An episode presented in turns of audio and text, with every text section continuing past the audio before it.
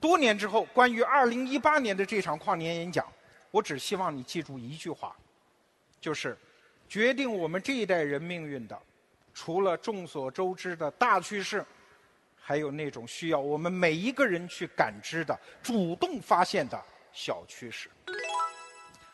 那为了精准的把握小趋势，刚才我们扪心自问了第一个问题：我看得到真相吗？那下面我们来问第二个问题。我们能够感知非共识吗？哎，现场出现了一个陌生的词儿“非共识”。这个词儿是梁宁今年把它带到我的面前的。梁宁跟我说，今年“非共识”这个词儿在他脑子里一直挥之不去。其实我挺奇怪的啊，我第一次听到这个词儿，这有什么了不起？你用“非共识”这个词儿解释创新，创新难道不一直是就这样吗？别人的想法叫共识，我跟他想法不一样，我当然就创新了，所以是非共识。这有什么了不起？很浅白的一个词嘛。梁宁说：“对，今年我见到的几乎所有人都是你这反应。你以为非共识是跟这个世界抬杠吗？抬杠谁不会啊？”看见什么否定什么，七个不服八个不忿儿，那不叫非共识，那叫反共识。反共识搞时间长了，那就是反人类，那怎么可能是创新呢？梁宁讲的这个非共识是一个微妙的多的概念，是在原来的社会共识里面，我突然有了一个哎，跟大家不一样的想法。但这个瞬间没有完啊！你有一个跟大家不一样的想法，就像一个孩子被从母亲身体里面分娩出来，那一刹那，好孤独，好寒冷，好害怕。所以我们出生的时候，第一场就是大哭啊。但是紧接着呢，紧接着你会被母亲紧紧的拥入怀抱。所以。是这两个完整的、连续接在一起的过程，共同构成了非共识。非共识是什么？是从被排斥到被承认，是从脱离共识到再造共识，这个完整的过程叫非共识。这好像是在说一个挺陌生的词儿啊，其实各行各业都有人用不同的。语言来描述这个过程，比如说投资人张磊，他就说过，所有的创业者都有一个叫“傻瓜窗口”，什么意思？就是你有了一个创业的想法，别人不理解，赶紧干呀！因为利用这个窗口，你可以迅速的积累经验、积累用户、积累那个护城河。等所有人都明白了，哎呦呵，这是个趋势，窗口关闭。别人称你为傻瓜的时候，就是创业者最应该珍惜的窗口。政治家罗斯福说过一句类似的话，他说：“当一个政治家，有一刻是非常可怕的。你一心想带着人往前走，回头一看，一个人都没有，吓死了。对一个政治家来说，发现没人跟，到所有人都跟他，你成了领袖，这个窗口期，那不就是梁宁说的非共识吗？”梁宁想通过这个强调什么？就是打破我们这一代人对于“创新”这个词儿的叶公好龙啊！我们这一代人都觉得“创新”那是一个多么高大上的词儿，我们应该为它鼓掌。当创新真出现的时候，你会鼓掌？不一定的呀。梁宁之所以说创新过程是非共识的过程，是想强调穿破共识极难。承担当下共识的压力极难。从事后看，一个创新者，那当然路上是一个成功连着一个成功，一个正确连着一个正确，一个胜利连着一个胜利。但是回到创新的那个现场呢，他感受到的是一个非共识连着一个非共识，是一个错误连着一个错误。对，这才是创新的真相。我举个例子，大家感受一下。今年我跟很多朋友谈到印刷术，印刷术是我们老祖宗的发明，四大发明之一，我们中国人很自豪，对吧？印刷术是什么？在一块板上刻上字儿，刷上油墨，摁上纸，啪，字复印出去了，就这么一个技术。可是这事儿你不能深想，你深想你会发现，中国人其实在汉代的时候就已经发明了叫拓碑的技术，一块碑上面刻上经文，刷上油墨，拿纸可以把经文复印走。那你想想，这和印刷术有什么区别啊？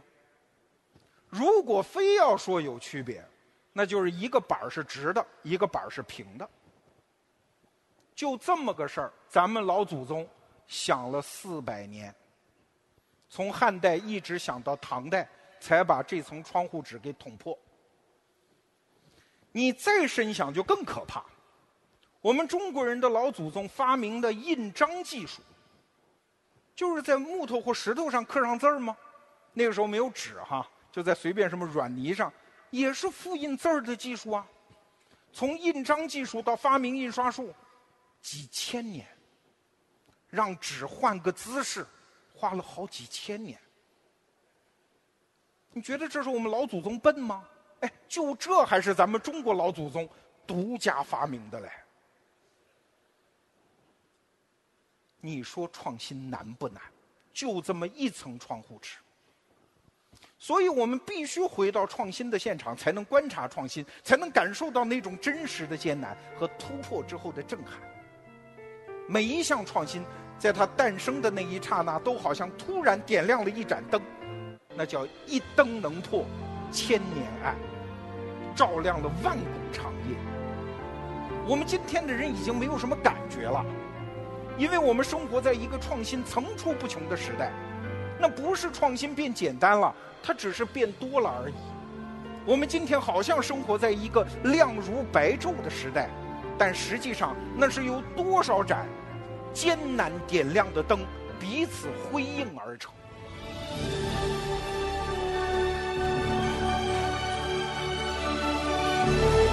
其实，就在我自己的。短短的创业历史上，就有很多这样的亮灯时刻。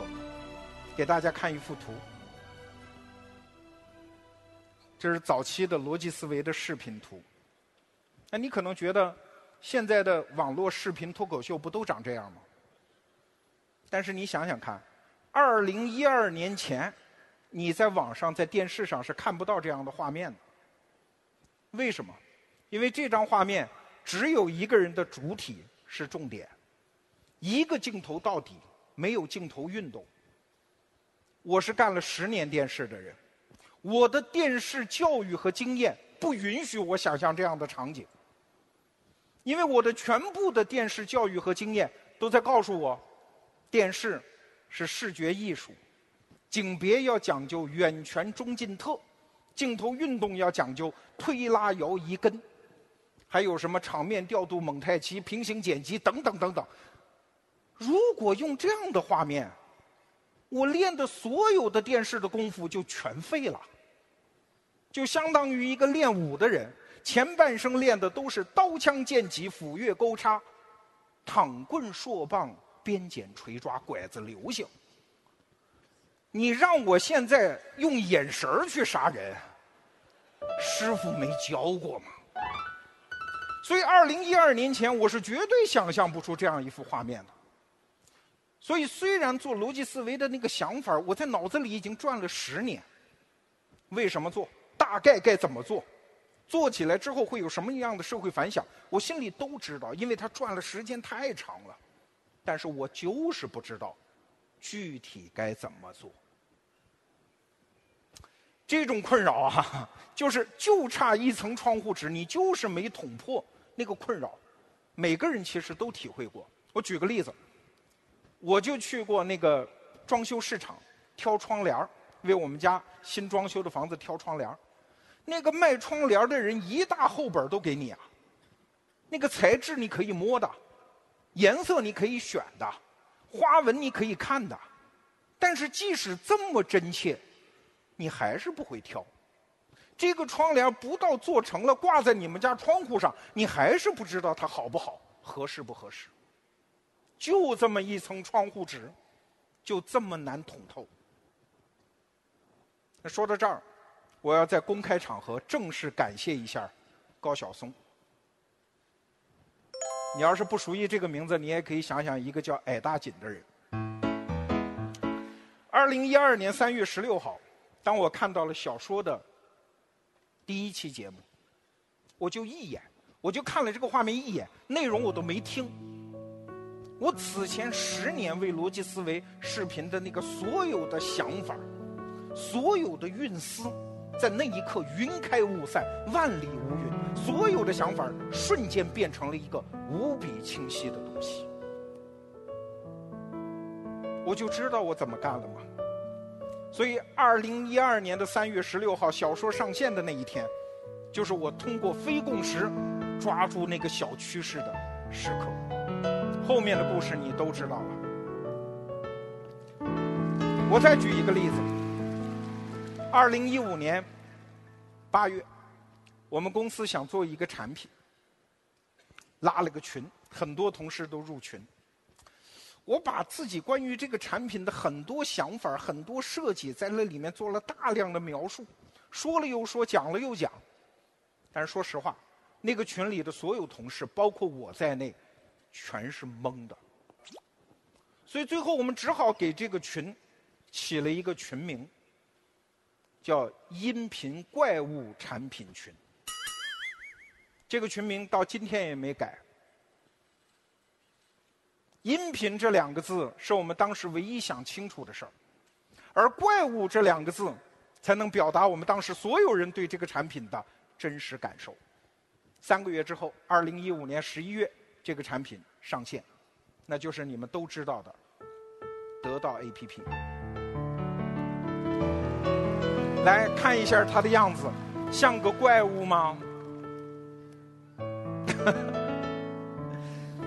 所以几年之后，当得到 APP 初步被市场认可之后，我突然明白了两个道理。第一个道理，就是一个创新的想法在冒头的那一刻，连我这个亲爹亲妈都觉得它是个怪物。第二。如果他后来不被社会接受，那他就真是个怪物。这两个逻辑连起来理解，这才是梁宁在脑子里面绕了一年的那三个字儿：非共识。英国科幻作家道格拉斯·亚当斯就是写《银河系漫游指南》的那一位，他讲了一个著名的科技三定律。第一条。任何在我出生时已有的科技，都是稀松平常的世界的本来秩序的一部分。任何在我十五岁到三十岁之间才诞生的科技，都是会改变世界的革命性产物。任何在我三十五岁之后才诞生的科技，都是违反自然科学规律，是要遭天谴的。这当然是个玩笑。但是这段话描述了很多人对科技创新的心态，这就是非共识的宿命啊！任何创新在它诞生的那一刻，会被先当作异端邪说，然后被称之为叫伟大革命，再然后它就变得稀松平常。这是一个神奇的循环，如果不走完这个循环，你干的就不是真正的创新。我们这一代人亲身经历了多少个这样的循环啊！在我小的时候，百货公司那就是世界的本来面目啊，超市那是我眼中的伟大革命啊，淘宝那当然就是异端邪说啊。而到了我女儿出生的这一年，超市变成了稀松平常，淘宝变成了伟大革命，拼多多。那当然就是异端邪说，都是这样过来的呀。我这儿不是说你当异端邪说你就了不起啊，你必须像淘宝那样证明自己是伟大革命，走完这一段从叛逆到回归的过程，从被非议到被认可的过程，走完之后，您才是非共识。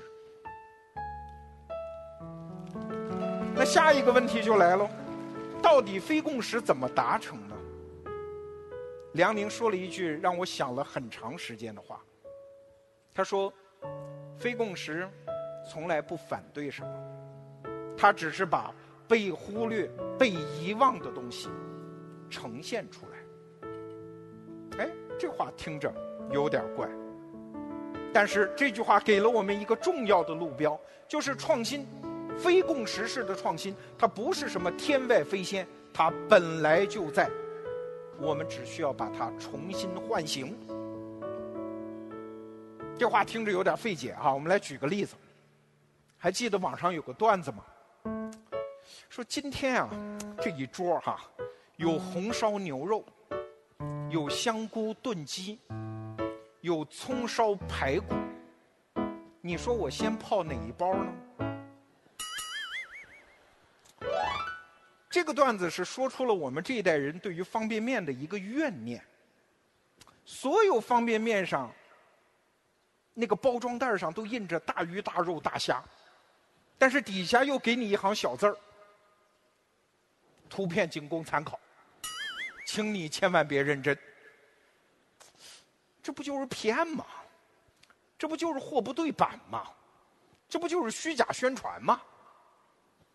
但是时间一长之后呢，我们认了，我们心里知道方便面那个价格，它确实也不可能有这些真的大鱼大肉，对吧？我们都是讲道理的人，所以一方面我们觉得方便面还挺好吃的，但是我们心底里又特别为它的那种贫乏感到羞涩，对它的那种虚张声势。充满了失望，但是时间长了呀，我们把所有这些内心的矛盾，我们都打了个包，我们接收下来了。我们觉得这就是世界的本来面目。这个矛盾在我们心里一搁就是那么多年，谁也没觉得这个不正常要被还原吧？谁也没觉得我们对方便面的这份内心的怨念，该由谁来抚平吧？这个东西本来就在啊，你看，就有人出手了。在广州，有一家餐馆叫不方便面馆就这一碗面，你看到这碗面二十八块钱以上，为什么这么贵啊？因为他把大鱼大虾给它还原了嘛。这么一家餐馆现在火的不得了，那你说？这家餐馆是创新吗？当然是。你说他是对原来餐馆的叛逆吗？不是啊，人家没想叛逆什么，他只是把我们心里都有的东西还了原而已啊。我们再举一个例子，还是餐馆。我们都默认，餐馆是吃饭的地方，也是社交的地方，对吧？总得几个人一起吃。但是你扪心自问，我们心底里是不是经常有一个念头？哎，这顿饭。我就想一个人安安静静、体体面面的吃，但是我谁都不想搭理，我连服务员都不想见，行不行？这样的时刻是有的，但是原来的餐饮业他不认为这是正常的需求，他认为这是个人的偶然的怪癖。真是这样吗？有人就把这样的需求唤醒了。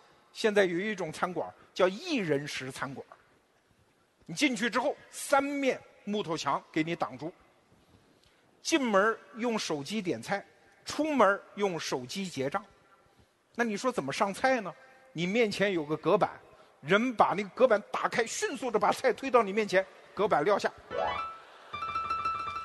这叫一人食餐厅，现在上海、深圳都有，很受欢迎。这也是把我们心底里一直都有的东西。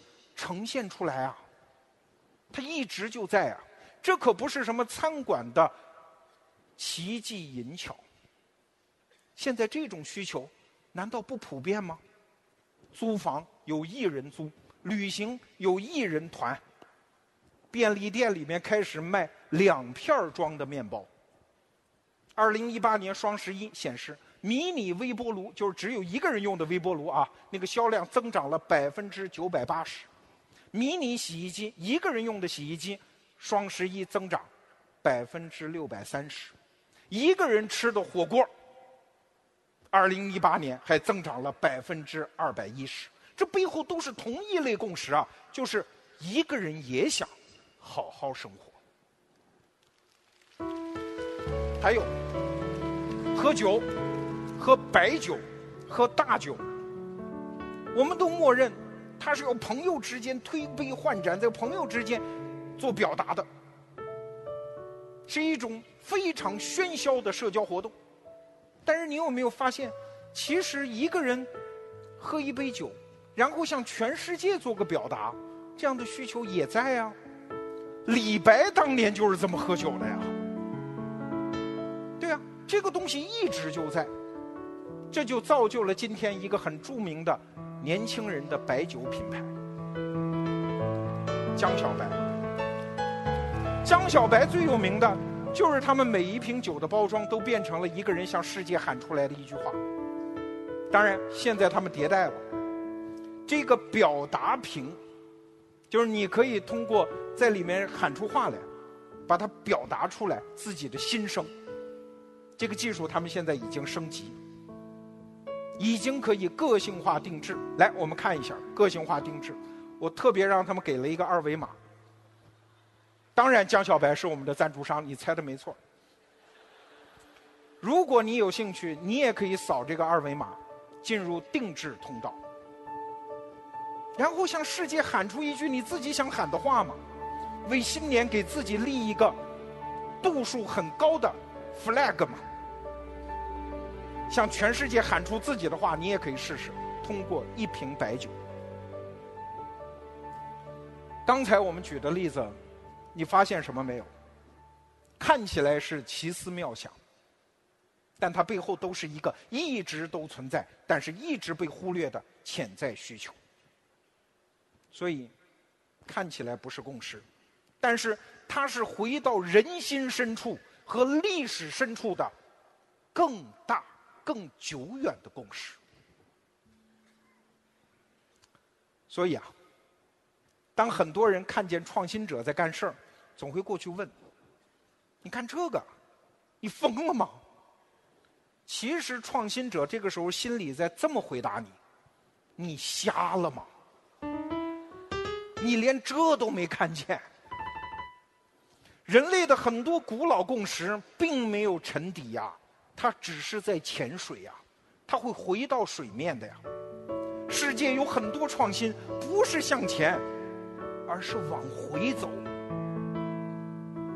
比如说，哈根达斯曾经在中国推出冰淇淋月饼，这是伟大的创新。但是这个创新的原点是什么？是一千多年前在唐代初年就定下来的过中秋节的传统。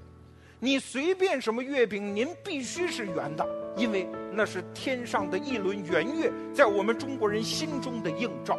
这个创新的原点，唐代就定下来了。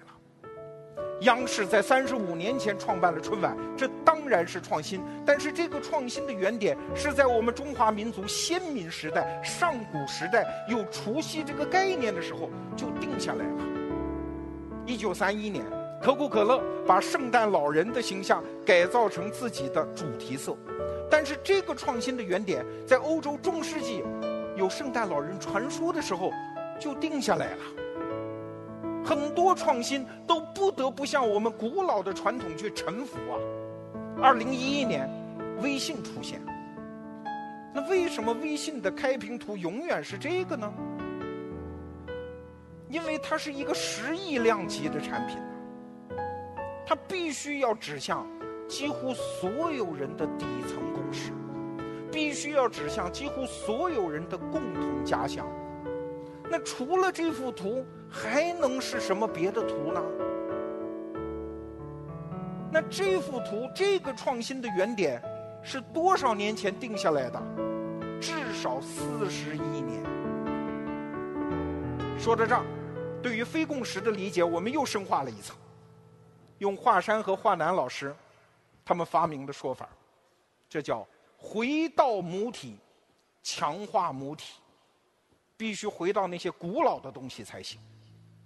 简单的说，所谓的创新，就是用最新的手段把那些古老的事情再做一遍。就是你刚开始不认的，但最后发现是老相识的那些东西。这么听起来，如果你还觉得玄乎，那我们就再举一个二零一八年发生的例子。十一月三号那天傍晚，你还记得吗？也许是你自己，也许是你身边的年轻人，高兴的不能自已，甚至有人欢呼落泪。为什么？因为 IG 夺冠。IG 如果你不知道，那它就是一个，这么解释吧，就是一个中国的电子竞技的运动队，就相当于一个足球俱乐部。然后他们在一个叫2018年全球英雄联盟全球总决赛当中得了冠军，就这么个事儿。这个事儿一出来，几乎所有人都觉得它是新的。有些老人他就会觉得。这不就是小孩打游戏赢了吗？咋这么高兴呢？这个世界真的好新。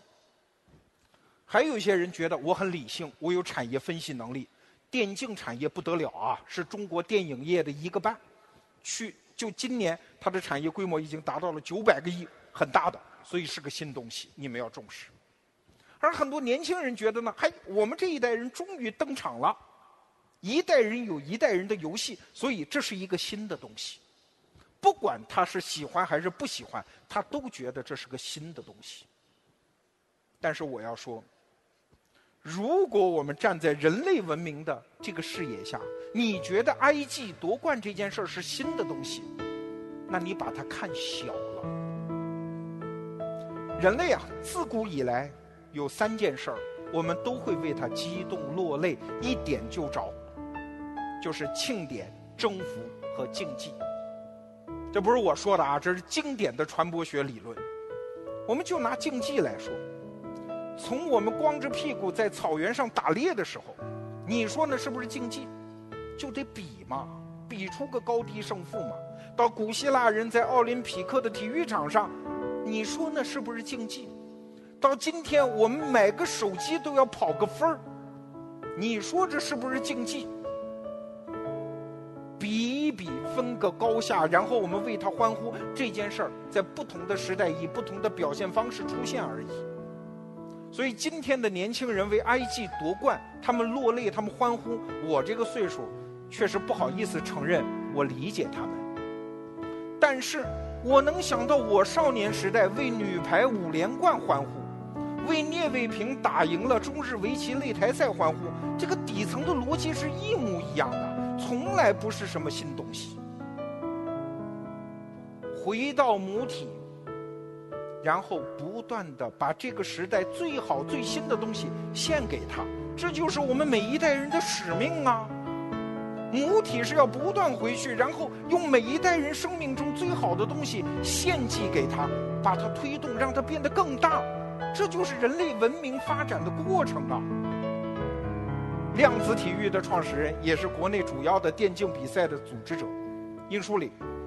我们有一次交流的时候，他说：“根据母体论这个说法，那看来静就是我们这一行又回到的那个母体，但是电就是我们对这个时代对那个母体的强化。